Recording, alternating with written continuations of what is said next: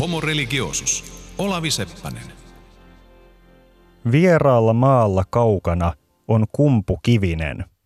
Sen koloon kerran iskettiin puu ristin muotoinen. Näin lähtee virsi 78 tiivistämään kristinuskon ydinkertomusta.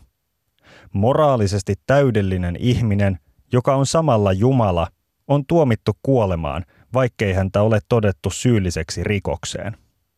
Hänet naulataan kiinni ristiin, jolla hän kärsii aikansa yleisön pilkattavana, kunnes heittää henkensä. Tämä hetki muuttaa maailman. Jeesuksen ristin kuolemasta ja sen sopivimmista tulkinnoista on kirjoitettu teologian historiassa valtavasti. Yksi ajatusperinne kuitenkin linkittää tämän tapahtuman vanhan testamentin uhrimenoihin. Mooseksen kirjoissahan säädetään siitä, kuinka ihmisten tulee uhrata Jumalalle lähinnä eläimiä. Uhreilla on vanhassa testamentissa monia tarkoituksia ja nimityksiä, mutta ristinkuoleman tulkinnassa huomio kiinnittyy synti eli vikauhriin. Se toimitettiin vastineeksi jostakin rikkomuksesta Jumalan lakia vastaan. Suosituksi ajatukseksi kristinuskon teologiassa muodostui, että Jeesus oli kuollessaan absoluuttinen uhri. Jos nimittäin Jumala itse on päätynyt uhrattavaksi syntien takia, ei enempiä uhreja enää tarvita. Tämä kuolema sovittaa ihmisten kaiken synnin. Heidän tehtäväkseen jää tunnustaa, että ristiin naulittu on todellakin Jumala, maailman luoja ja valtias. Ja tietenkin heidän kuuluu myöntää omat syntinsä ja katua niitä. Kristinuskoa päältäpäin katsellessa voi olla vaikea muistaa, että siihen kuuluu uhritoimitus. Paitsi ristin kuolema, myös Jumalan palveluksen ehtoollisateria voidaan ymmärtää uhriksi. Näin tehdään esimerkiksi katolisessa kirkossa. Uhri on kristinuskon ytimessä niin kuin se on monen muunkin uskonnon ytimessä. Atsteekit uhrasivat ihmisiä auringon jumalalleen. Muinaiset intialaiset ja irlantilaiset uhrasivat muun muassa hevosia – Siperian sukulaiskansamme hantit uhraavat poroja yhä edelleen. Uhri voi olla lahja Jumalille, vähän kuin sellainen, jonka alamaiset tuovat kuninkaalle. Tai se voi olla maailman luomista vastaava tapahtuma, jonka kautta itse Jumalatkin syntyvät. Näin on esitetty Intian teologisissa perinteissä. Tai sitten uhri voi olla historian käänne joka pelastaa uhrin palvojat, kuten kristinuskossa. Mutta miksi juuri uhri? Mistä kaikki tämä rituaalinen tuhoaminen? René Girard, vuonna 2015 kuollut antropologi, oli huomattavan kiinnostunut uhraamisesta. Girard näkemyksen mukaan ei ole kulttuuria, johon ei kuuluisi uskontoa, eikä uskontoa puolestaan ole ilman uhraamista. Saattaa olla, että tämä tuntuu vähän liioittelulta. Eihän kukaan suomalainen näe kaupungille tai kylälle mennessään temppeleitä, joiden lattia höyryää vasta lasketusta vuohen verestä. Moni suomalainen ei liioin käy kirkossa kunnioittamassa Jeesuksen kuolemaa ihmeitä tekevänä uhrina. Näistä seikoista huolimatta voi väittää, että hyvin monilla tavoilla elämämme pyörii edelleen uhrien ympärillä. Uhrimenot, sen paremmin kuin uhrikeskeiset kultit, eivät vaadi mitään perinteisiä uskonnon instituutioita. Päivän jaksossa puhumme yhteisöä lujittavista syntipukeista, pyhitetyistä uhriryhmistä nykypäivän moraaliajattelussa sekä tietenkin medioissa rehottavasta uhriutumisesta – Uhreja keskuudessamme auttaa ymmärtämään René Girardin ajattelu, nuoremman polven amerikkalaisten sosiologien työ sekä ihan arkinen keskustelukin vaikkapa internetissä. Ja tietenkin päivän haastatteluvieras, toimittaja Tuija Siltamäki. Tervetuloa uhraamaan aikaa seurassamme. Uskontotieteilijä Catherine Lofton sanoi kerran, että uskonto on yhteiskunnassa jotakin sellaista, mihin ihminen sotkeutuu riippumatta siitä, kuka hän on. Lofton luonnehti tuossa konsumerismia, mutta toinen juttu, johon tänä päivänä on vaikea välttää sotkeutumasta, on uhriuden narratiivi ja tämmöinen identiteetin rakentaminen uhriuden kautta. Mitä sä sanoisit tästä väitteestä? Onko täysin hakoteilla? No mä sanoisin, että aivan täysin hakoteilla ei olla, mutta varmasti esimerkiksi jos ajatellaan sellaisia narratiiveja uhriudesta, mitä vaikka sosiaalisen median kautta vastaan tulee, niin niillehän on periaatteessa hyvin helppo olla altistumatta, jos ei vaan käytä sosiaalista mediaa tai hiljentää tiettyjä tilejä. Mutta kyllä se on ihan totta, että tämä on aika iso teema, mitä ollaan viime vuosina enenevissä määrin puitu ja kyllä siihen varmasti useimmat yhteiskunnallisia asioita seuraavat ihmiset on tavalla tai toisella törmänneet ainakin populaareissa yhteyksissä sana uhriutuminen on noussut esiin viime vuosina aika runsaasti. Mitä tämä uhriutuminen sun mielestä tarkoittaa tai miten käsitettä kannattaisi rajata, jotta se olisi jotenkin mielekäs? No mun mielestä ehkä sellainen arvolatautunut uhriutumisen käsite ja sitten sellainen arvoneutraali uhriutumisen tarkasteleminen vaikka niin kuin ihan vaan toimintana olisi järkevää erottaa toisistaan, että tähän, tähän törmää toistuvasti, että jos joku on, on vaikka on keskusteltu jostain asiasta, joku kritisoi jotain uutista tai jotain ilmiötä tai jotain tapahtumaa, niin on hyvin helppo vastata siihen, että, että aivan turhaa uhriutumista ja sitä käytetään tosi paljon, tosi helposti leimaamaan ja mitätöimään ihmisen argumentteja, koska heti kun se vedetään tunteisiin, niin vedetään pohja siltä, että, mitä se, että sillä ihmisellä voisi olla jotain. Ne järkevääkin kritisoinnin aihetta tästä asiasta. Mutta sitten taas tämä uhriutumisen tarkasteleminen toimintana on mun mielestä tosi mielenkiintoista ja sitä olisi kiinnostavaa tarkastella enemmänkin, että miten, ihmi, miten eri tavoin ihmiset ihan ne tavallaan enemmistö-vähemmistöpositioon katsomatta hakeutuu jonkinlaiseen uhrin asemaan.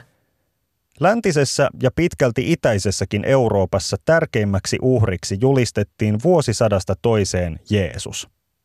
Mutta sitten koitti valistuksen ja vallankumousten kausi 1700-luvun lopulla ja kiinnostus kristinuskon myytteihin rupesi vähenemään. Uhrikulttien harjoittaminen ja usko uhrien pelastavaan vaikutukseen oli kuitenkin kaikkea muuta kuin ohi. Ihmiskuntaa ja varsinkin sen länsimaista osuutta on modernina aikana syytetty Jumalan asemaan asettumisesta. Moittijat ovat yleensä viitanneet teknologiaan, jolla ihmiset haluavat alistaa luonnon yhä tarkemmin omaan hallintaansa – Vanhan testamentin Jumalahan sääteli säitä, halkaisi meriä ja teki muuta mahtavaa. Kukapa ei sellaista tahtoisi osata. Mutta asiassa on toinenkin puoli, koska kristinuskon Jumala ei ole pelkästään kaikkivaltias luoja. Hän on myös viattomana ristiin naulittu Jeesus. Niinpä Jumalan tilalle siirtyessään ihminen on voinut paitsi mestaroida luontoa, myös sovittaa orjan tappura kruunun päähänsä ja asettua ristille kärsimään toisten edestä. 1900-luvun sotaintoisissa aatteissa uhrius sai vielä sillä tavalla positiivisia merkityksiä, että ihmisille suositeltiin uhrautumista. Uhriksi päätyminen oli hyvä asia, koska sillä saattoi edistää jotakin suurempaa tavoitetta. Miljoonat yksittäiset ihmiset saattoivat tuhoutua mutta kansa tai työväenluokka voitti. Vastaava kaksijakoisuus löytyy kristinuskostakin. Vaikka Jeesuksen ristiinnaulitsemista pidetään pahana tekona ja viattoman kärsimystä aidosti murheellisena, uskotaan samalla vakaasti, että vain näiden tapahtumien ansiosta syntiset ihmiset voivat pelastua. Siksi ristin kuolema on pohjimmiltaan hyvä juttu. Tässä on mysteeriä kerrakseen. Uhritematiikkaa on kuitenkin sekä teologiassa että maallisissa aatteissa käsitelty myös toisella tavalla. Professori Alistair E. McGrath on kirjoittanut, että ristinkuolemaa ei kaikissa tulkinnoissa nähdä voittona eikä pelastuksena. Erityisesti tällainen ajattelu on kuulunut feministiseen teologiaan. jossa Jeesus ristillä on lähinnä maailmassa tapahtuvan epäoikeudenmukaisuuden ja sorron merkki. Ja voihan Jeesuksen kuolemaa lähteä katsomaan vaikka sitä kautta, että hän oli kolonisoidun maan alkuperäisasukas, jonka teloittivat hallitsevan imperiumin edustajat. Ehkä risti symbolina innoittaa protestoimaan tällaisia tapahtumia vastaan, mutta ei itsessään merkitse pelastusta. Homo religiosus.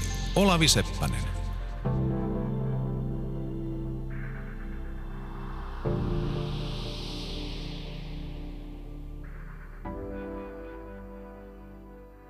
Jeesuksen uhrius siis jakaa mielipiteitä. Monet eivät nykyään pidä koko tapahtumaa erityisen tärkeänä, ja uhrautuminen esimerkiksi kansakunnan puolesta on tänä päivänä paljon etäisempi ajatus kuin sata vuotta sitten. Kaikesta huolimatta uhriuden moraalinen merkitys ei välttämättä suinkaan heikkene. Eikö nimittäin uhriudesta olekin tullut sosiaalista pääomaa, jonka arvo nousee kohisten? Näin ainakin esittää kaksi amerikkalaista sosiologia tuoreessa kirjassaan The Rise of Victimhood Culture, eli uhriuskulttuurin nousu. Bradley Campbell ja Jason Manning käsittelevät moraalikulttuurin muutosta, joka näkyy selkeimmin Yhdysvaltain yliopistomaailmassa. Ensin on paikallaan selvittää, mitä moraalikulttuuri tarkoittaa. Lyhyesti kyse on konfliktien käsittelyn menetelmästä. Eri moraalikulttuurit toimivat ikään kuin erilaisten sosiaalisten pääomien varassa. Yksi näistä on kunnia. Kunniapohjainen moraali vallitsi Euroopassakin ainakin 1700-luvulle asti ja on edelleen yleinen vaikkapa Lähi-idässä – se menestyy yleensä silloin, kun viranomaiskoneisto on tehoton eikä siltä pääse kätevästi hakemaan apua. Loukkaukset kostetaan henkilökohtaisesti, ellei hyväksytä sitä, että loukkaaja peruu puheensa tai maksaa korvauksia. Se, joka ei vaadi loukkaajansa tilille, on pelkuri ja vailla kunniaa. Suurinta arvostusta nauttivat ne, jotka vahtivat kunniaansa tiukasti ja joille muut eivät uskalla mennä aukomaan päitään. Myöhemmin syntyi arvokkuuskulttuuri, jossa loukkauksiin ei vastatakaan henkilökohtaisesti, vaan auktoriteettien välityksellä. Tämä liittyi ymmärrettävästi valtioiden vahvistumiseen ja siihen, että tavallisten ihmisten saatavilla rupesi olemaan esimerkiksi poliiseja ja juristeja – Lievistä loukkauksista ei välttämättä arvokkuuskulttuurissa piitata lainkaan, ja matala ärsyyntymiskynnys saatetaan tuomita merkkinä arvokkuuden puutteesta. Ei haukku haavaa tee voisi olla arvokkuuskulttuurin motto. Viime vuosina etenkin Yhdysvalloissa on ruvettu kuitenkin taas ajattelemaan, että haukku tekee haavoja. Mutta toisin kuin kunniakulttuurissa, loukkaantuneet vetoavat viranomaisiin, yliopistojen tapauksessa opettajiin ja hallintovirkailijoihin, jotta nämä puuttuisivat moraalittomaan puheeseen. Vetoamisessa haetaan usein yleisön tukea sosiaalisen median kautta.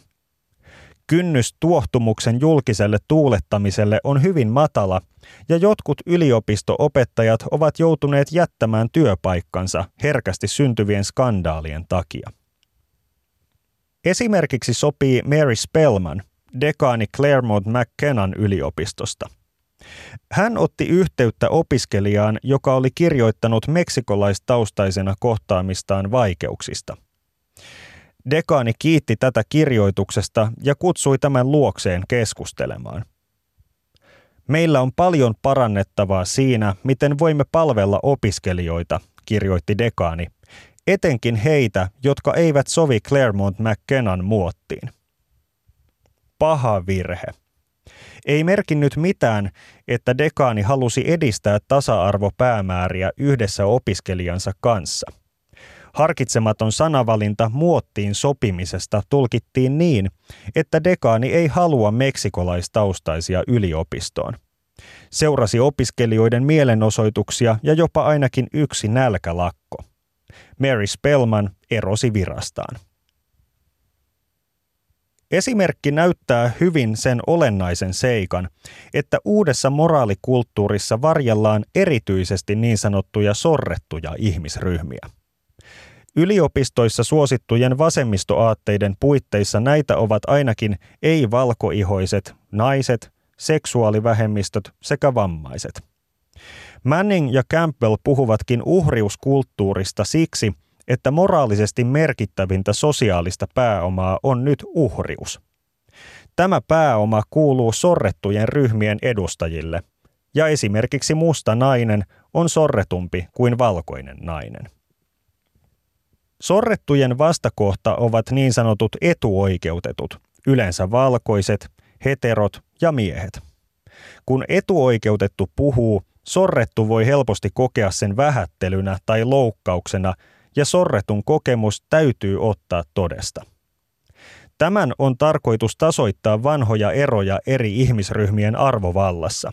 Jos valkoisen miehen sana joskus painoi eniten, niin nyt tilanne halutaan muuttaa. Tasoittamisen logiikka on johtanut myös tilaisuuksiin, joista valkoisten tai miesten on toivottu pysyvän poissa. Järjestäjät ovat perustelleet tätä sillä, että muiden sorretumpien ryhmien ihmiset voisivat kokea olonsa turvalliseksi. Suomalaisen yleisön sortoherkkyydestä päätin kysellä Tuija Siltamäen näkemyksiä. Sä oot ollut mediahommissa enemmän kuin minä. Törmääkö toimittajana paljon siihen, että ihmiset jotenkin loukkaantuu sun toiminnasta tai väittää sen edustavan jonkinlaista sorsimista, väärää vallankäyttöä tai, tai sen sellaista? Kyllä tällaisia varmasti kaikilla toimittajilla on aika paljon. Se vaihe vähän vaihtelee ehkä siitä, että millä, minkä tyyppisiä toimittajan hommia tekee. Että esimerkiksi se politi- politiikan toimittajana on aika tavanomaista se, että joku haastateltava tai jutun kohde ei ole ollenkaan tyytyväinen siihen, että mitä hänestä on kirjoitettu ja saattaa ja hänen kannattajansa tai jotkun tota, asia, muut asiaan ne kiihkeästi suhtautuvat ihmiset saattaa väittää, että toimittajalla on tässä joku piilotettu agenda.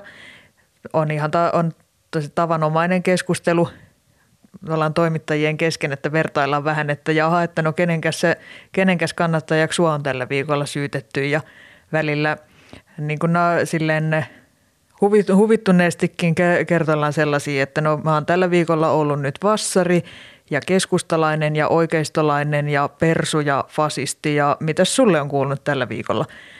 Sitten taas ehkä jos mennään jonnekin vähän niin kuin kulttuurijournalismin piiriin, niin aika tavallista on sellainen, että jos on vaikka kriittisesti arvioinut jonkun taiteilijan teosta, niin enää ei toimita niin, että toimittaja olisi tavallaan sellainen kunnon viimeinen auktoriteetti, jonka sanaa kunnioitetaan, vaan nykyään taiteilijat saattaa vastata siihen ja, saa, ja yrittää vetää mattoa alta ja sanoa, että no, tämä on tällaista niin kuin suomalaista kateuskulttuuria ja että selvästi kertoo, selvästi jotenkin vaan niin pyritään tälleen dissaamaan. Tällaisia on ehkä ollut nyt viime vuosina vaikka Saara, Saara Aalto tai myös tässä niin kuin Alman maailmanvalloituksen hidastempoisuudessa on myös ollut tällaisia piirteitä. Sosiologit Bradley Manning ja Jason Campbell, vai meniköhän Jason Manning ja Bradley Campbell nämä sosiologit nyt on kirjoittaneet tällaisen kirjan, jossa tota, he kertovat uudenlaisesta uhriuden moraalikulttuurista, joka, joka heidän käsityksessään valtaa sitten alaa perinteisemmiltä moraaliajatteluilta. Ja siinä, siinä on niin tärkeää sitten esittää, esittää itsensä sorron uhrina saadakseen tällaisia pisteitä jollakin tavalla toisten silmissä ja moraalista arvovaltaa heidän tutkimuksensa käsitteli toki amerikkalaista yhteiskuntaa ja erityisesti yliopistomaailmaa, mutta oletko sä nähnyt tällaisesta mitään viitteitä meillä Suomen julkisissa keskusteluissa?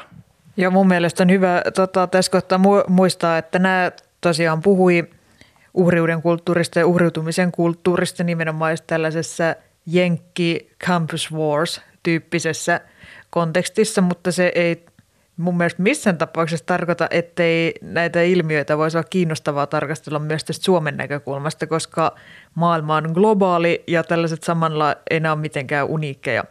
käyttäytymismalleja. Että kyllä mun mielestä tällaista samanne, samantyyppistä niin kuin käyttäytymismallia. Mä en kantaa se, että, että onko, onko ihmiset uhriutuneet turhaan tai tehneet itsestään marttyyrejä aiheetta, mutta sellainen samantyyppinen niin kuin käyttäytymisen logiikka on myös se hyvin selvästi nähtävillä mun mielestä vaikka sosiaalisessa mediassa.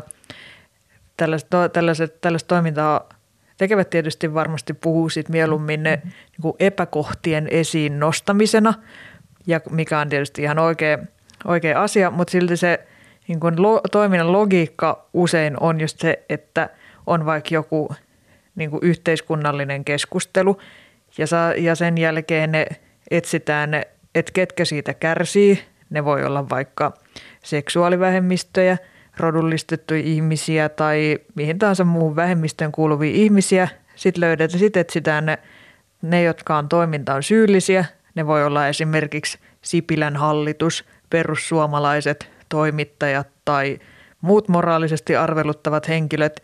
Ja sitten, ne, tämä, sitten tämä mylly alkaa pyöriä. Homo religiosus. Olavi Seppänen.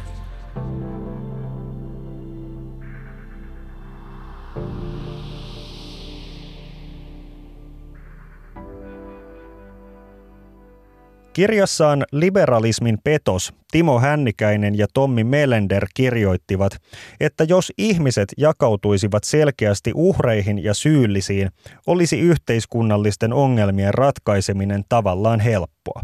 Pitäisi vain kamppailla uhrien puolesta syyllisiä vastaan. Uhriuden moraalikulttuuri kannustaakin voimakkaasti tekemään juuri näin. Uhriuskulttuuria, kuten muitakaan moraalikulttuureita, ei kuitenkaan kannata tarkastella pelkkänä käytännön ongelmien ratkaisuyrityksenä. Se on myös henkinen elämän ohjelma, joka toimii monessa suhteessa uskonnon tapaan. Vertailun vuoksi voimme muistella Mikko Kurenlahden rinnastuksia uskonnon ja kuluttajuuden välillä viime kauden päätösjaksossa. Hänhän sanoi, että kuluttaminen on elämän merkityksen strategia. Uhrius puolestaan on identiteetti, joka muodostuu jollain tavalla hahmotetun syrjinnän tai sorron kautta. Sortomenetelmien löytäminen ja sortoa vastaan kamppaileminen muodostaa elämälle tarinan ja tarkoituksen. Suomessa uhriuskulttuurista on puhuttu vasta hyvin vähän, ainakin sosiologisessa mielessä. Ilmiöstä on kuitenkin näkyvissä merkkejä. Sen hurjaa motivoivaa voimaa kuvasi hiljattain esimerkiksi vasemmistoaktiivi Veikka Lahtinen nyt liitteeseen kirjoittamassaan esseessä. Hän kertoi yhteiskunnallisesta heräämisestä ja halusta olla hyvän puolella pahaa vastaan, omasta edustaan välittämättä. Hyvä merkitsi juuri niiden sorrettujen ryhmien etuja, joita USAn yliopistoissakin on korostettu. Vaikka Lahtinen itse olikin valkoinen ja miespuolinen, eli varsin etuoikeutettu, hän sai positiivisen roolin sorrettujen liittolaisena. Tämä edellytti kuitenkin tietyllä tasolla itsensä unohtamista. Aktivistipiireissä saatettiin kehottaa olemaan kiitollinen siitä, että saa olla kantamassa jonkun toisen taakkaa. Noita sanoja lukiessani ajattelin, että Jumala saattaa olla kuollut mutta kristinusko on selvästi sitkeämpää tekoa. Tästä muotoilin kysymyksen myös Tuija Siltamäelle. Brittiläinen teologi Andrew Wilson onkin arvellut, että kristillinen kulttuuritausta kannustaisi ihmisiä rakentamaan elämän merkityksiä juuri uhriuden kautta tai tämmöisen niin kuin kärsimyksen, jota vastaan ehkä kamppaillaan tai toisaalta joskus ihan vain sitten hiljaisesti hyväksytään ja ja, ja tota, kärsitään menemään. Mitä sulle tulee mieleen tämmöisestä ajatuksesta? Mä, mä en tunne esimerkiksi Indonesian tai Tunisian tai, tai Japanin julkista keskustelua, mutta voidaankohan siellä puhua uhriutumisesta samoin kuin täällä meillä tai, tai USAssa?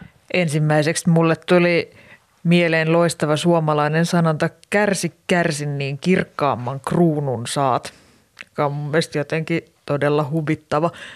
Mutta tämä näkyy myös se, siis esimerkiksi mun mielestä välillä toimittajienkin piirissä, että koska tämä, to, tällainen niin kuin sorretu, sorretuksi tai kohtuuttomasti ja asiattomasti kritisoiduksi tai jopa kun vainotuksi ja häirityksi tuleminen myös legitimoi sen toiminnan kohteen asemaa. Että meillä ta, että on esimerkiksi sellaisia vähän niin kuin sa- sanontoja tai ta- tapoja sanoa, että jos se jostain jutusta tulee vaikka tosi paljon vihasta palautetta, niin sitten saattaa kollegat ymmärtäväisesti sanoa, että no mutta sehän kertoo vaan siitä, että se oli hyvä juttu, kun se jos sitten jo tuollaista palautetta tulee. Mutta tähän ei, tähän ei pidä paikkaansa, koska voi olla myös, että se voi myös tulla vihasta palautetta sen takia, että se juttu oli huono. Mäkin kirjoittanut niin kuin jälkikäteen tarkasteltuna joitain aivan sairaan huonoja kolumneja, joista on tullut ihan ansaitusti tosi vihasta palautetta tai tosi, joka, jossa niin kuin voi olla – voi olla ihan oikea kritiikki tai ihan oikea pointti taustalla, vaikka se olisi tosi asiattomasti muotoiltu. Uhriuskulttuuriin vihkiytyneet aktivistit haluavat nähdä sorrosta ja etuoikeuksista puhdistetun yhteiskunnan. Maailma ei ole vielä valmis, kuten usein sanotaan puheenvuoroissa tasa-arvon puolesta. Uskontoon jonkin verran perehtyneenä veikkaan, että tuon lauseen kohtalo on tulla toistetuksi loputtomasti, ikään kuin liturgisena elementtinä. Koska ihmiset luovat jatkuvasti uusia mittapuita todelliselle tasa-arvolle, voidaan sen tavoittelua jatkaa periaatteessa loputtomiin. Kuten pelastusta tarjoavissa uskonnoissa, myös vastaavissa maallisissa projekteissa olennainen piirre on päämäärän suhteellisuus. Homo religiosus on eläin, joka jahtaa sateenkaaren päätä. Toinen ominaisuus, jonka kautta uhriuskulttuuri vertautuu uskontoon, on sen taipumus läpäistä koko yhteiskunta. Usein uhriuden moraali liittyy vasemmistolaiseen tasa-arvokeskusteluun ja siinä korostuviin uhriryhmiin. Moraalikulttuuri ei kuitenkaan ole sama asia kuin ideologia. Myös Campbell ja Manning toteavat, että uhriuskulttuuri on kyllä lähtenyt liikkeelle vasemmistolaisista yliopistopiireistä, mutta se ei kuitenkaan rajoitu niihin, mitä on joskus vaikea huomata. Uhriasetelmien korostaminen ja siihen liittyvä pessimistinen mielenmaisema kelpaa monesti myös oikeistolaisille ja kansallismielisille. Vivahteet voivat olla toisenlaisia kuin tasa-arvoliikkeiden parissa, mutta ydinajatus on sama – ajetaan sorrettujen asiaa etuoikeutettuja vastaan. Löytyykö sellaista pientä vihjettä vaikkapa perussuomalaisten syrjimisestä, jota puolueen toimijat tai kannattajat eivät olisi lainkaan noteeranneet sosiaalisessa mediassa? Vaikea uskoa. Merkkejä näkyy aina, vähintään jos virittää silmänsä riittävän tarkoiksi, ja uhriuskulttuuri kannustaa pikkutarkkuuteen. Tapaus kerrallaan kasvaa kertomus siitä, että ollaan yhdessä pahan suovan tai ylimielisen ympäristön sortamia. Tämän tyyppinen kerronta on tehokasta sosiaalista liimaa ja aatteellisen toiminnan polttoainetta. Vuonna 2015 sosiologi Niko Pyrhönen tulikin väitöskirjassaan siihen tulokseen, että perussuomalaisia laajimmin yhdistävä tekijä ei ole mikään poliittinen tavoite, vaan kokemus joutumisesta marttyyrin asemaan. Olisikohan kristinuskokaan aikoinaan menestynyt ilman sitä? Uskonnolle, jonka ydinmyytti on kertomus viattoman Jumalan pojan ristiin naulitsemisesta, uhrius muodostui alusta lähtien tärkeäksi. Raamatussa, pyhimyskertomuksissa ja antiikin kirkkohistoriassa viitataan paljon siihen, kuinka Jeesuksen seuraajia vainotaan – Historian tutkimuksessa on löydetty näyttöä vainoista loppujen lopuksi melko vähän, ainakin suhteutettuna niihin 300 vuoteen ennen kuin Rooman valtio turvasi kristinuskon aseman. Vaikka vainoja oli, suurimman osan ajasta ja useimmissa paikoissa kristityt jätettiin rauhaan. Silti mielikuva leijonista ja kristityistä roomalaisella areenalla istuu hyvin sitkeässä. Onko tämä ristiriitaista?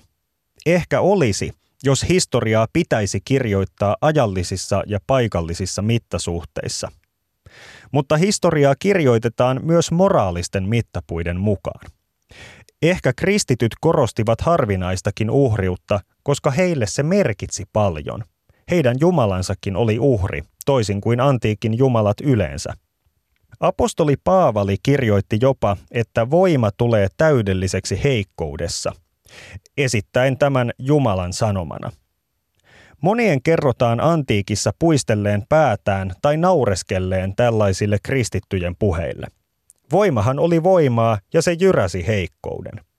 Jeesuksen herruuteen nimenomaan ei kannattanut uskoa, koska mies oli kuollut ristillä. Vielä pari tuhatta vuotta myöhemminkin diktaattori Josef Stalin vähätteli Paavin valtaa kysymällä, kuinka monta divisioonaa Paavilla on. Kysymys oli polttava niille Itä-Euroopan katolisille, joiden maat jäivät puna-armeijan valtaan. Ja kuitenkin pari tuhatta vuotta kristityt olivat jaksaneet uskoa, että jollain mystisellä tavalla Paavali puhui totta. Mutta mitäs, jos korinttilaiskirjeen alkutekstissä lukikin, voima tulee täydelliseksi heikkoudessa, kunhan ensin keksitään Facebook ja Twitter. Lauseen loppu on vain kadonnut antiikkisen kopiointimokan seurauksena. Nimittäin tuo voiman ja heikkouden välinen outo suhde, jota Paavali visioi, ei yllättäen olekaan niin mystinen juttu tänä päivänä. Erilaisia loukkauksia vastustavien somekampanjoiden myötä alamme nähdä apostolin sanojen todellisen potentiaalin. Jatkan tämän tota, uskontoteeman myllyttämistä tässä äh, ottamalla sitaatin apostoli Paavalilta, joka, joka kirjoitti, kirjoitti tota, Uudessa testamentissa, että voima tulee täydelliseksi heikkoudessa – ja aika pitkään nämä Paavalin sanat on vaikuttaneet mystisiltä, varmasti jopa ihan vannoutuneille kristityille, että mitä ihmettä, että onko tähän niin kuin pakko uskoa ja, ja tota, niin kuin, ää, mutta, mutta nykyiset tämmöiset some-loukkaantumiskampanjat näyttäisi antavan niille vähän uutta ja konkreettisempaa merkitystä. Sanoisitko sä, että, että juuri somepalveluiden myötä tämmöisestä heikkoudesta ja sen, sen julkisesta esittämisestä ja näyttämisestä on, on löytynyt uudenlaista voimaa vai onko kyseessä pikemminkin jonkinlainen näköharha, jos, jos mä tota, esitän näin? Ehkä Paavali olisi voinut muotoilla argumenttinsa vähän selväsanaisemmin, mutta tietyllä tapaa noinkin voi ajatella, ja koska sellaiset – semmoiset sosiaalisen median kautta perinteisen median ja sitten tota, media, tota, so, sitä kautta sosiaalisen median tai sen ulkopuolelle leviävät kampanjat ja keskustelut voi olla tosi voimakkaita ja ne saattaa ryöpsähtää tosi nopeasti, tosi ha- hallitsemattoman tuntuisesti, ainakin kohteensa mielestä tosi hallitsemattoman tuntuisesti. Ja sitten no, puhutaan myös tällaisesta niin kuin maalittamisesta ja masinoiduista – somekampanjoista. Ja ehkä tässä semmoista tärkeää muistaa, että, että ei tosiaankaan ole, ole niin, että mä ajattelisin, että vain, ne, vain jotkut vähemmistöjen edustajat pyrkisivät tämmöiseen uhrin asemaan. Meillä on esimerkiksi tosi paljon ollut sellaisia juttuja, joissa joku varsin laajaa sananvapautta nauttiva henkilö, yhtye tai muu toimija väittää, tulee kertomaan jonkin valtavi, valtavirta julkaisuun, ettei hän tai he saa enää sanoa mitään. Ja että he kokee tällaista jotain vaientamista, että Suomessa ei enää voi sanoa mitään. Ja tämä on niin kuin aivan, aivan jotenkin klassista tämmöistä uhriutumiskäyttäytymistä, että käy itse julistamassa jossain olevansa uhri. Samantyyppistä ehkä on nyt näkynyt tässä tota, hiljattain kun julkaistiin Anu Kantala ja Hanna Kuuselan tutkimus Suomen, Suomen tota, hyvätuloisimmista ihmisistä ja sitten siitä käydyssä jatkokeskustelussa, jossa tavallaan ihmiset on jotkin ne tota, keskiluokkaista hyvin toimeen tulevat ihmiset on vähän niin kuin uhriutuneet näiden rikkaiden puolesta ja ollut pahastuneita siitä, että miten ne heitä tässä nyt lyödään. Että ehkä Paavali oli ihan jäljellä tässä. Voisi varmaan väittää, että politiikkaa tehdessä pitää osata hyödyntää sellaisia kulttuurin dynamiikkoja, jotka parhaillaan trendaa.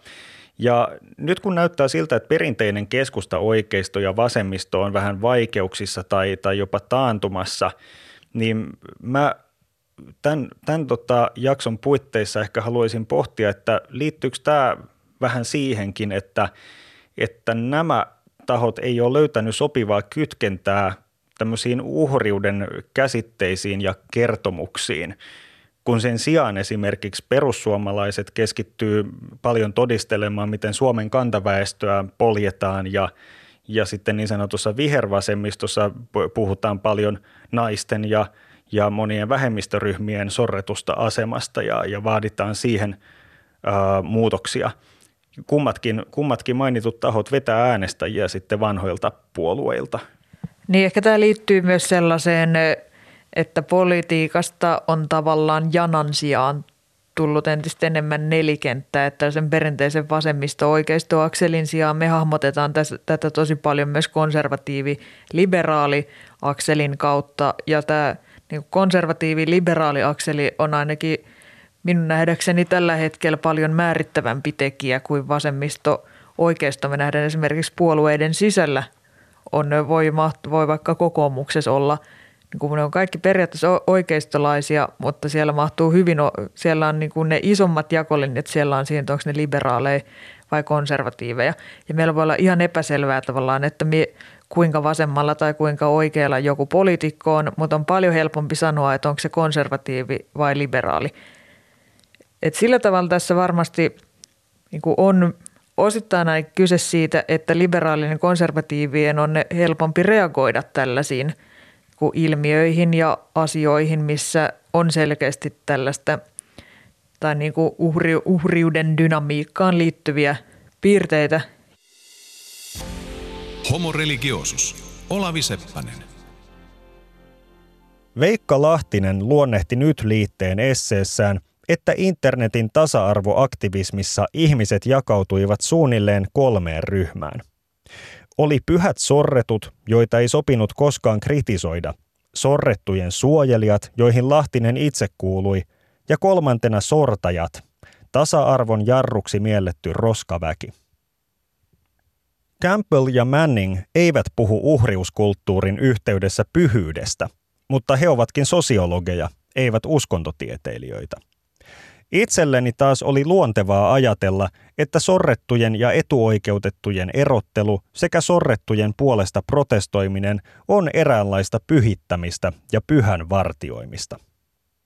Tutkiessani uhreihin liittyvää sanastoa eri kielissä huomasin kiintoisan asian. Englannissahan victim tarkoittaa uhria, esimerkiksi rikoksen tai sortotoimien kohdetta – mutta tämän sanan lainalähde, latinan victima, tarkoittaa erotettua ja pyhitettyä. Ruotsin vigd eli vihitty sisältää saman sanajuuren, mutta germaanisessa muodossa. Onko sitten niin yllättävää, että kun American Universityssä kampuksen ulkoalueelta löydettiin rasistisia viestejä, eräs reaktio skandaaliin oli perustaa Sanctuary for People of Color, siis pyhättö värillisille ihmisille. Usein vastaavia järjestelyjä kutsutaan termillä safe space, turvallinen tila. Mutta yhtä lailla niitä voisi tarkastella pyhinä tiloina, joiden pyhyyttä uhkaa vääränlainen kielenkäyttö tai vääränlainen yleisö. Pyhyyden varjelemista palvelee sosiaalinen ja symbolinen hygienia, joka muodostuu eri moraalikulttuureissa eri tavoin – Uhriuskulttuurissa sorrettujen suojaaminen on ydinarvo, mutta riippuu ideologiasta, mitä se tarkoittaa käytännössä. Joskus suljetaan valtamedian vainolaisreporteri ulos valkoisen talon lehdistötilaisuudesta, joskus taas oikeistoradikaali sortokustantamo Helsingin kirjamessuilta. Aikamme sosiaalisesta hygieniasta ja symboliikan moralisoimisesta voisi löytyä uskontotieteilijällekin antoisaa tarkasteltavaa. Katsoihan jo Mary Douglas aikoinaan, että uskonnon yleisin funktio on puhtauden ja järjestyksen rakentaminen yhteisössä. Ajatellaan vaikka oululaista tiernapojat joulukuvailmaa. Sen yhteydessä on viime vuosina käyty väittelyitä kasvojen maalaamisesta mustalla tummaa ihonväriä jäljitellen. Nykyäänhän tätä tapaa monesti paheksutaan – Paheksunta ei kuitenkaan liity siihen, että ihminen ylipäänsä naamioi itsensä vaan siihen, että hän nimenomaan värjää ihonsa. Koska valkoiset ovat historiassa niin paljon alistaneet mustia ihmisiä, mustaan ihoon liittyy uhriuden merkityksiä. Voisiko myös ajatella, että koska se symboloi uhriutta, se on uhriuden moraalikulttuurissa pyhä asia? Aivan selvästi tällaisesta ihonvärin pyhyydestä oli kyse silloin, kun feministisen filosofian aikakauslehti Hypatia julkaisi Rebecca Tuvelin kirjoituksen transrodullisuudesta. Kirjoitus puolusti ajatusta, että ihminen voisi edustaa haluamaansa rotua samalla tavoin kuin sukupuoltakin. Esimerkiksi valkoinen ihminen voisi olla musta, jos hän todella kokisi itsensä mustaksi. Kirjoitus herätti valtavan paheksuntaryöpyn, jossa jopa alan vanhemmat tutkijat uhkailivat kirjoittajaa uran katkeamisella ja vaativat anteeksi pyyntöä. Ihon väri tai rotu oli selvästi pyhä asia ja sen vääränlainen käsittely oli pyhäin häväistys. Voisivatko muut luonnehdinnat edes tehdä oikeutta näin jyrkille torjuntareaktioille? Jotkut pitävät esimerkiksi tiernapoikien paheksumista liian herkkänä loukkaantumisena tai loukkaantumisen kulttuurina. Tämä tulkinta ei kuitenkaan tavoita uhriuskulttuurin logiikkaa. Sen ytimessä ei ole ajatus, että ketään ei saisi loukata, vaan se, että pyhää ei saa häpäistä. Pyhää eivät ole itse kunkin omat tunteet, vaan tietyt sorretuiksi lasketut ihmisryhmät omine tunnusmerkkeineen. Tavoite on, että kun puhetta ja käytöstä säädellään pyhyyssääntöjen avulla, sorretuista tulee vähemmän sorrettuja. Mutta milloin säännöt ulottuvat tarpeeksi laajalle ja milloin niitä noudatetaan tarpeeksi tarkkaan? Jos mä otan vielä tuosta tota, näiden jenkkisosiologien kirjasta The Rise of Victimhood Culture yhden sitaatin ja pyydän kommentoimaan. Siellä, siellä tota oli, oli tämmöinen lause, että poliittinen korrektius vaatii enemmän kuin tavallista kohteliaisuutta. Se on rituaali, vähän niin kuin, että osaa valita oikeanlaisen haarukan, jonka kautta ylempiarvoiset ihmiset tunnistaa toisensa – Kuulostaako tämä sinusta tutulta Suomen kontekstissa? Ja jos, jos kuulostaa, niin tuleeko mieleen jotakin esimerkkejä tämmöisestä? Ei ehkä ihan tällaisenään siirry, koska mun mielestä tämä niin se, mitä jossain Jenkkien kampuksilla ajatellaan poliittisena korrektiutena, niin se ei ole tavallaan sama asia kuin meillä puhutaan poliittisesta korrektiudesta että siellä tämä keskustelu on se selvästi niin kuin paljon, paljon pidemmällä. Että esimerkiksi jos Suomessa tavallaan niin kuin ajattelisi tätä, että onko, onko niin kuin kohtuutonta poliittista korrektiutta vaikka pyytää puhumaan, ihmis, puhumaan niin kuin sukupuolen korjaamisesta sukupuolen vaihtamisen sijaan tai, niin kuin tä, tai tämän tyyppisistä asioista, niin mun mielestä se ei ole ollenkaan kohtuutonta. Mutta sitten kun tietyllä tapaa sitten ne, kun näitä tällä, kun ne, vaikka niin kuin kulttuurisen appropriaation ne käsitteet ja muut tällaiset vähän niin kuin aika akateemisesta maailmasta tai kansainvälisestä keskustelusta kumpuavat käsitteet yhtäkkiä tuli kun suomalaiseen, suomalaiseen keskusteluun ja alkoi valtavirtaistua, niin kyllä sinne, ymmärrän hyvin, että on se kun ne on, ei ne ole mitään niin kuin itsestäänselviä sanoja. Se on, on niin varmasti, jo, varmasti jokainen, jos se ei ole nyt niin kuin intersektionaalisena feministinä täysin sy- syntynyt ja jotenkin hallinnut tätä työkalupakkia alusta asti, niin kyllä se vaatii opettelemista ja jotenkin aktiivista asioiden selvittämistä. Niin ne tietyllä tapaa ehkä joo, siinä on sellainen akateeminen ja ehkä akateeminen pohjavire, joka on varmasti – eliitille helpompi omaksua tällaiset termit ja käsitteet ja niiden oikeoppinen käyttäminen. Mutta ehkä ihan, tälle, ihan tällaiseen niin kuin haarukkavertaukseen en nyt lähtisi. Kiinnostavaa kyllä, sorrettujen pyhittämisen kulttuuri nostaa pintaan samoja kysymyksiä, joita kristillisessä teologiassa on pureksittu antiikista saakka. Siellä kysymykset ovat pyörineet synnin ympärillä – Syntihän on tunnetusti vajavaisuutta suhteessa Jumalan tahtoon, joka on kristitylle kaiken eettisyyden mittapuu. Mutta mikä kaikki lasketaan synniksi? Mitä sellaista me teemme, jota ei Jumalan mittapuilla voisi tehdä vielä paremmin, vielä eettisemmin? Moni kristitty, esimerkiksi Martti Luther aikoinaan, on päätynyt ajatukseen, että synti heittää varjonsa ihmisen koko elämään. Usein tällainen näkemys on seurannut maanisesta yrityksestä elää ilman syntiä. Vertailun vuoksi amerikkalainen Trent Eady kuvaili opiskeluaikansa tasa-arvoaktivismia kirjoituksessaan McGillin yliopiston sivuilla. Hän kertoi, kuinka moraalisen oikea-oppisuuden tarve kasvoi kasvamistaan ja kuinka se johti yhä useampiin ja yhä tarkempiin käytössääntöihin. Vallitsevan elämän filosofian oli kuulemma tiivistänyt eräs hänen ystävistään sanomalla Everything is problematic. Kaikki on ongelmallista. Siis ongelmallista tasa-arvon kannalta. Tämä oli kiinnostava huomio. Otin vain pois sanan ongelmallista ja laitoin tilalle sanan syntistä. Sain tulokseksi vanhan kristillisen päätelmän. Homo religiosus. Olavi Seppänen. Yksi kysymys on ohjelman alusta lähtien roikkunut ilmassa. René Girard ajatteli, että ei ole kulttuuria ilman uskontoa, eikä uskontoa ilman uhreja.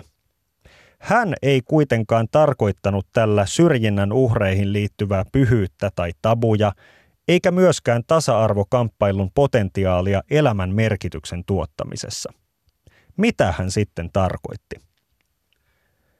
Girard oli hyvin kiinnostunut uhreista aivan perinteisissä uskonnoissa, kuten raamatun kuvaamassa Israelin Jumalan palvonnassa tai kristinuskossa. Hän kehitti teorian selittämään sitä, miksi me ihmiset ylipäänsä uhraamme, eli harjoitamme rituaalista tuhoamista. Uhraaminen perustui Girardin mukaan ihmisten jäljittelyooppimiseen – kaikki tietävät, että me opimme esimerkiksi viestintää ja liikkumista matkimalla. Girard esitti kuitenkin, että myös haluja opitaan näin. Opimme haluamaan asioita, joita muutkin haluavat. Tästä niin sanotusti mimeettisestä eli matkivasta halusta syntyy jännitteitä, kilpailua ja taistelun uhkaa ihmisten välille. Jännitteet kasvavat, konflikti kärjistyy – ja ennen kuin se ehtii hajottaa yhteisön, ratkaisu yleensä löydetään. Ratkaisu löydetään niinkin alitajuisesti, että se vaikuttaa pikemminkin ilmestyvän yhteisön jäsenille. Tämä ratkaisu on uhri. Uhri on nimenomaan kilpailevien tahojen käyttämä sijaiskohde sellaiselle väkivallalle, jonka he uhrin puuttuessa olisivat suunnanneet toisiaan vastaan. Tämä on Girardin perusajatus. Tietenkään uskonnot itse eivät selitä uhreja aivan näin, mutta vanhassa testamentissa päästään aika lähelle. Siellä esiintyy syntipukki, jonka pappi julistaa kantamaan kansan syntejä.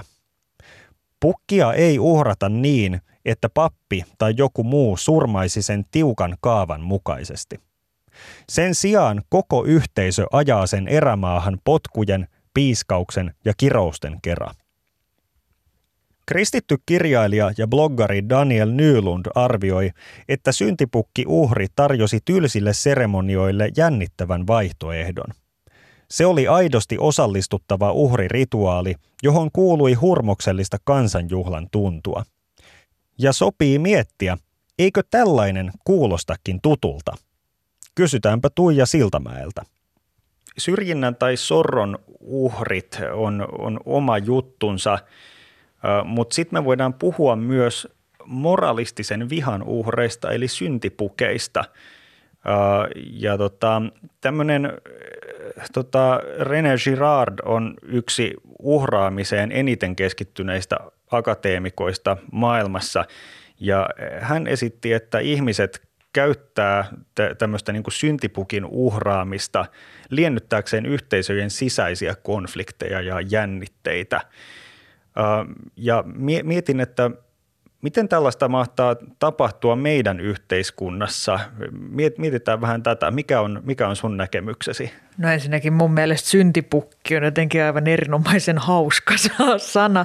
Monet nämä jotenkin, miten nämä uskonnollisesta kontekstista tulevat ter- termit tässä, niin on aivan ne tosi konkreettisia, tosi voimakkaita ja tosi hauskoja omalla tavallaan.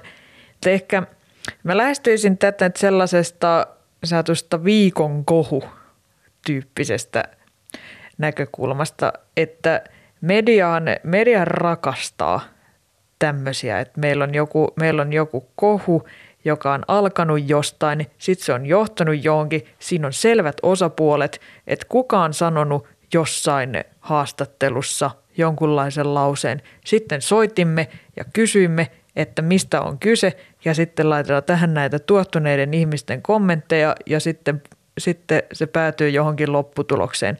Ja sitten tämmöiset on vielä niin kuin vo, näitä luetaan tosi paljon, nämä on tosi affektiivisia, etenkin jos, se, jos ne onnistutaan tekemään jotenkin nopeasti, että se kohu ei ole tai se keskustelu ei ole vielä laantunut, niin sitten se siitä virtaa automaattisesti niin kuin lisää voimaa ja lisää lukijoita – se, että, se, että ainakin varmasti niin kuin median digitaalinen ansaintalogiikka tarvitsee tällaisia syntipukkeja polttoaineeksi ja viihteeksi ja sisällöksi meille. Mutta kyllä varmasti myös sitten, kun esimerkiksi jos ajatellaan, että on vaikka miten, miten vaikkapa näistä niin kuin Porvoon, Porvoon poliiseihin kohdistuneista ampumisista – alettiin, pu, alettiin puhua, niin hyvin selkeästi niin kuin eri poliittisissa karsinoissa alettiin etsiä syyllisiä ja sitten välillä sieltä löytyi syy, syylliseksi Maria Ohisalo, välillä joku muu. Ja sitten aina tällainen, jos on selvä syypää, niin se varmastikin lujittaa sen oma, oman porukan kohesiota, koska sitten on ne on, hel, on, hel, on todella, todella yhteisöllinen olo tulee siitä, jos meillä kaikilla on joku sama tyyppi, jota me inhotaan ja paheksutaan. Ja tämä taas ehkä samalla tavalla sitten kyllä jossain niin kuin vasemmistolaisemmassa, liberaalimmassa maailmankuvassa, missä tota, hyvin, hyvin mielellään paheksutaan vaikka jotain ne tosi, kon, tosi konservatiivisia tai, vaikka, tai rasisteiksi kuin mie- miellettyjä ihmisiä. Et kyllä, ne, kyllä syntipukkeja tarvitaan. Aloitin jakson puhumalla Jeesuksen ristin kuolemasta, uhrikertomuksesta, johon kristinusko perustuu. Aion myös päättää palaamalla siihen, sillä René Girard piti tätä kertomusta historiallisesti erittäin merkittävänä. Raamatun punainen lanka oli Girard näkemyksen mukaan uhrimenojen epäeettisen taustan paljastaminen. Uhreihin liittyvät ajatukset syntien poistamisesta tai jumalten lepyttämisestä ovat hänen mielestään kulisseja. Niillä peitetään väkivallan kauhistuttavuus ja oikeutetaan se. Samoin toimivat kertomukset, joissa esitetään, että uhri on tehnyt jotakin todella pahaa ansaitakseen kohtalonsa – Näitä on levitetty Euroopassa vaikkapa juutalaisvainojen yhteydessä. Vanhassa testamentissa syntipukki kuvataan jo syntien kantajaksi, mutta esitetään vielä, että sen käyttäminen tähän tarkoitukseen on oikein. Uudessa testamentissa kerrottu Jeesuksen tarina poikkeaa tästä. Kirjoittajat antavat ymmärtää, että uhrin tappaminen on sinälläänkin paha teko – Kertomus ei enää anna oikeutusta vanhalle syntipukkiajattelulle, joka esitetään tappamisen motiivina. Esimerkiksi Johanneksen evankeliumissa muuan ylipappi sanoo kollegoilleen, että jos yksi mies kuolee kansan puolesta, se on teille parempi kuin että koko kansa joutuu tuhoon. Tämähän on sama perustelu, joka Girard mukaan kätkeytyy kaiken uhraamisen taakse. Jeesuksen opetukset rajattomasta anteeksi antamisesta taas muistuttavat, että jos jatkamme konfliktien kärjistämistä, jonakin päivänä päädymme purkamaan ne uuteen ristiin naulitsemiseen. Ehkä tämä nykypäivänä toimii vertauskuvallisesti lehdistön ja somen kautta, mutta mikäpä tämän ilkeän kierteen katkaisisi. Siitä tahdoin vielä vaihtaa sanasen Tuija Siltamäen kanssa. René Girard oli erityisen kiinnostunut raamatun kertomusperinteestä ja, ja katsoi, että siinä tämä ikiaikainen syntipukki-metodi esitettiin auki purettuna ja myöskin otettiin voimakkaasti kantaa sitä vastaan.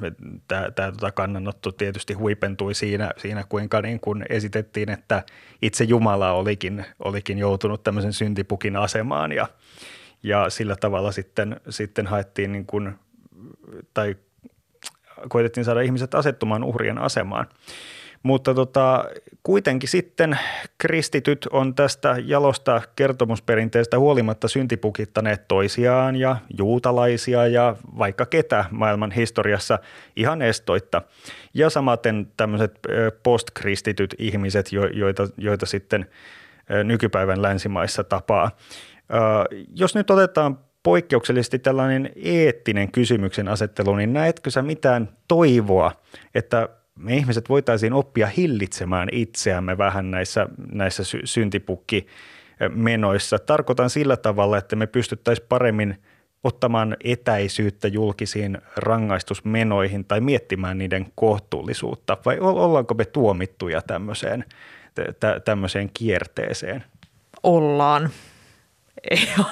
En mä, te, en mä osaa täysin tarkkaan sanoa, mutta ainakin tuota, tällainen kohuteollisuus on, niin, on medioille tärkeä niin kauan kuin digitaalinen ansaintalogiikka perustuu, perustuu paljon sivunäyttöihin, sivulatauksiin, klikkauksiin, mainosnäyttöihin tai sitten ne lukuaikoihin, joissa lukuaikojen mittaamiseen, jossa selitetään auki näitä viikon kohuja ja tuotetaan niistä analyysejä – ja ehkä, niin kuin ne, ehkä sitten taas nyt haluaisin ajatella, että ehkä ihmiset jossain vaiheessa sille vähän kyllästyisi siihen, että joka viikko pitää riidellä somessa jostain asiasta, että samojen ihmisten kanssa ehkä sen sijaan voisi vaikka mennä kävelylle tai lukea tämän erinomaisen Rise of the Victimhood Culture-teoksen tai viettää aikaa niiden läheisten kanssa tai – jotain muuta